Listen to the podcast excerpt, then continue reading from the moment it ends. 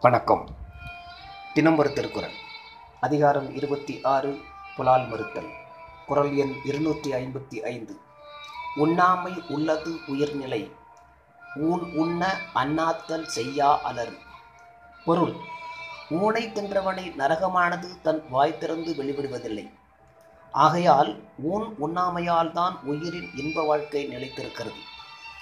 விளக்கம். ஊன் உண்ணும் வாழ்க்கை பிற உயிருக்கு துன்பம் செய்து தானும் துன்பமடையும் வாழ்க்கை என்பது கருத்து. தன்னால் பிற உயிருக்கு துன்பம் நிகழக்கூடாது என்று கருதும் அருளாளன் தன் உயிருக்கே துன்பம் தரக்கூடிய நரக வாழ்க்கையான ஊன் உண்ணும் வாழ்க்கையை மேற்கொள்ளான். அலறு என்பது சேற்றுக்கு ஒரு பெயர் இங்கு நரகத்தை குறித்தது. அண்ணாத்தல் வாய் திறத்தல். அலறுவாய் திறப்பதாவது நரகத்தினின்றும் விடுபடுதல். நன்றி.